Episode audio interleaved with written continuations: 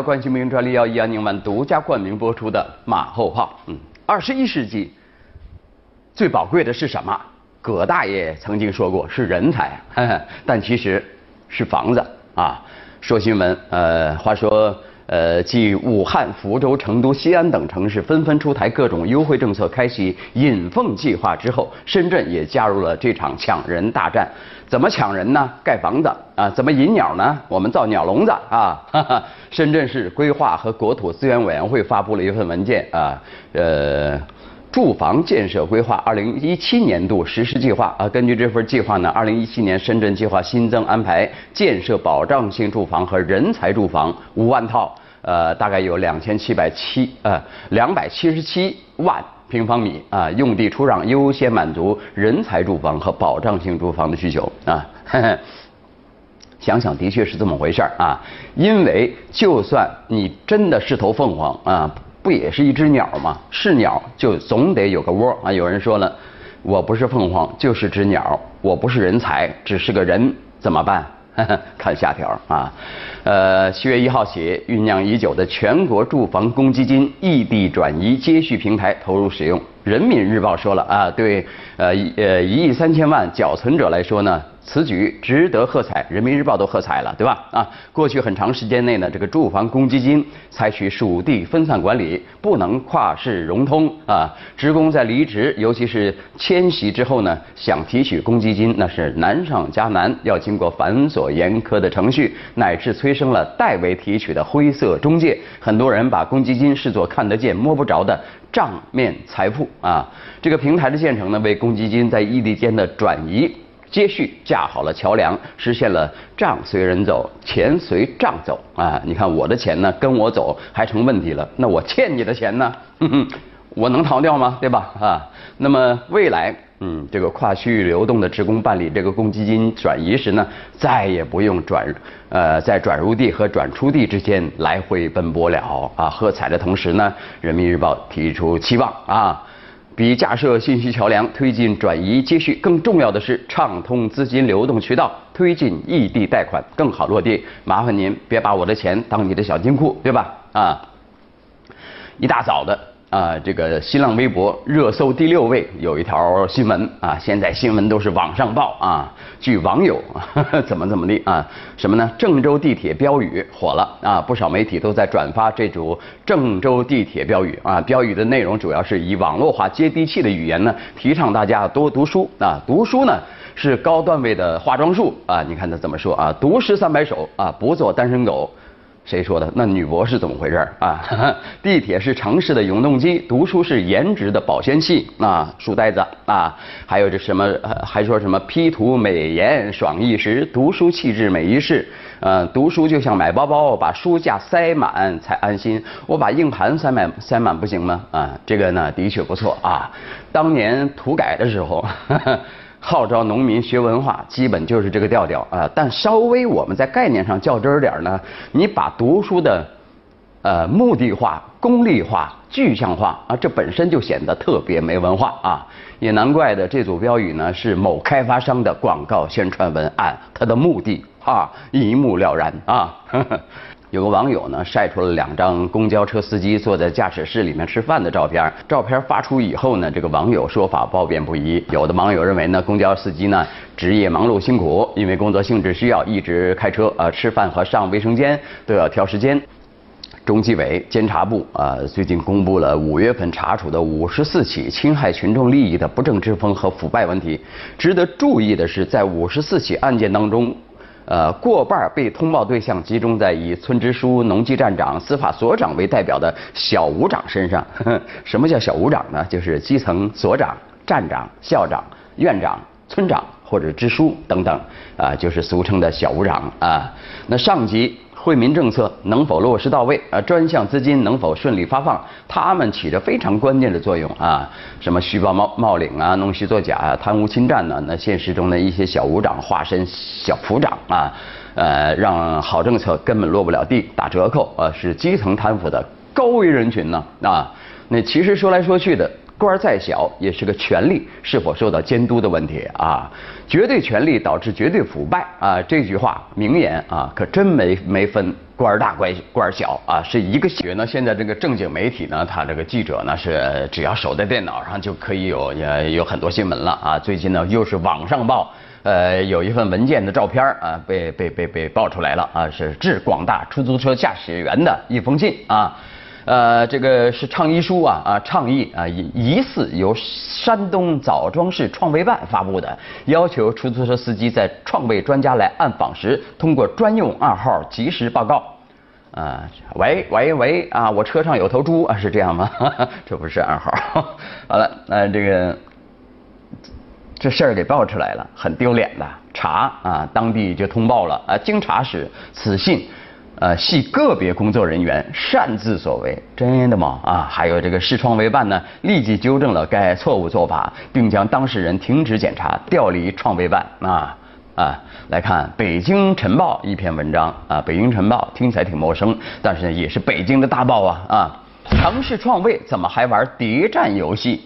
啊，评论说了，当地没有披露这个人员姓字名谁，可呃何以操作，但不得不说，此人本事不小。除了倡议信呃变形印发，还呃准备为盯梢的的哥啊统一发呃派发红色太阳帽，还让街头、市场等呃场合穿制服的工作人员配合他们。嗯，怎么说呢？啊，不管怎么样啊，你受处理是咎由自取吧。谁让你那么卖力的？那，呃，这个，但呃，就算是个人所为，也能说明某些人的病态认知。那。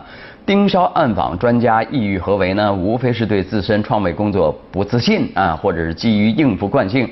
可这么神经兮兮正常吗？啊，国家卫生呃这个城卫生城市的这个有关办法明确规定啊，专家组暗访结束以后呃这个根据这个申报意见进行整改啊，这个时间不少于两个月。也就是说，哪怕创卫工作有不到位之处，也仍然有着整改余地，不会一棍子打死。草木皆兵，态势呃着实荒唐。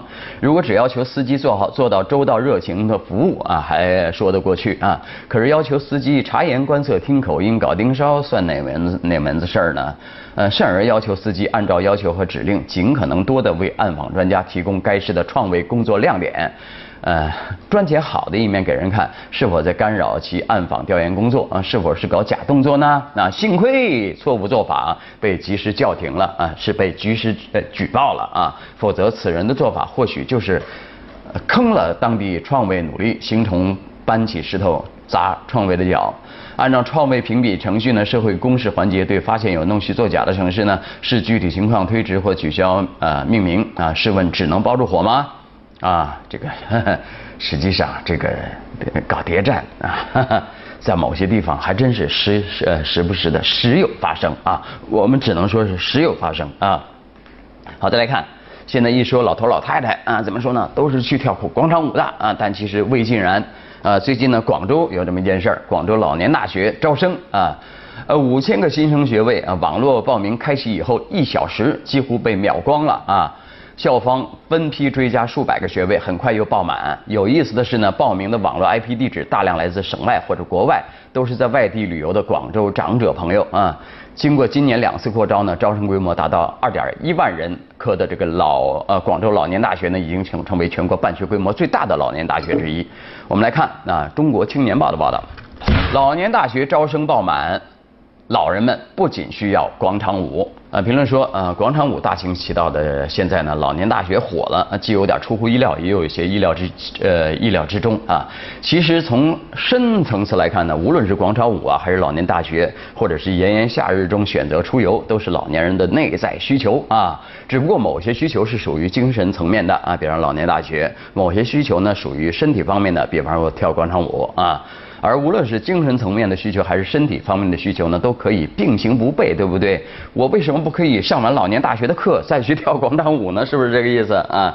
呃，这是既是老年人的权利，也是人之常情啊。然而啊，然而啊啊，老年大学火爆了，在某种程度上势必会让广场上聚集的舞者适当减少。谁说的啊？尤其是在广州。呃，是呃，比方说长者义工风生水起。今年出的一份广州市长者义工发展状况调查报告显示，广州长者义工的呃数量超过了十万人，平均年龄啊六十八点三岁。呃，去年他们参加义务呃义工服务的人均次数达到了十三点二六次啊，成为社区第二大义工群体啊。那在老年大学里学习了某种技能，进而转化成义工服务的资本，这既是两全其美的事儿，也相应会减少一些老年人跳广场舞的时间啊。它是这个逻辑，啊，为什么要非要跟这个广场舞对立呢？其实这就有点偏执了啊。呃，真正有价值的是从老年大学的火爆招生中，至少得到两点启示：第一，老年人的需求和年轻人一样是丰富多彩的；第二。如果说某些地段的广场舞确有扰民之之忧，那么也是宜疏不宜堵，有点跑题了啊。老年大学招生爆满的启示，既在于我们面对老龄化社会的服务供给侧增量改革需需要提速，也呃在于从中悟出了些许应对老龄化社会问题的。破解之道啊！你看这个点题就要拔高一点啊，这个就显得这个文章有分量。学作文的孩子们啊，学着点儿。有呃，平湖有一位七十二岁的老人家火了，因为他做了一个大胆决定，去中国美术学院读书啊。其实这位老人呢，呃，在当地文化界非常有名，因为他画画技艺高超的同时呢。还非常的低调，而且一直无私的传授村上孩子的呃给孩子呃教画画啊。来看网友们的围观，有位说了百年的坚持，加油啊！想体会老人家多年努力和执执着呃坚持的精神，呃活活到老学到老学到老活到老啊！还有一位说了，现在让更多的人知道他的毅力有多强，无限的点赞啊！所以说孩子们不要老说哎我老了我老了啊，对吧啊都还年轻呢，包括老马。好，再来看啊。前两天呢，贵阳出了个奇葩事儿，有位市民报警说自己被持刀劫持了啊，啊大腿被这个捅伤了啊。那民警呢，经过调查发现呢，这其实是一场当事人自导自演的抢劫案。原因是什么呢？啊，当事人因为天天工作，好几年嘛都没有节假日，呃，工作压力太大，十分的抑郁啊。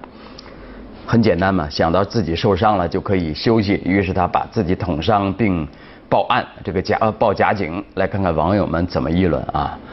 啊，有位说了没办法，都是被逼的啊。有时候想想真真想一走了之，可是想想家人还得咬牙坚持。哎呦，孩子，你已经开始成熟了啊，知道忍了。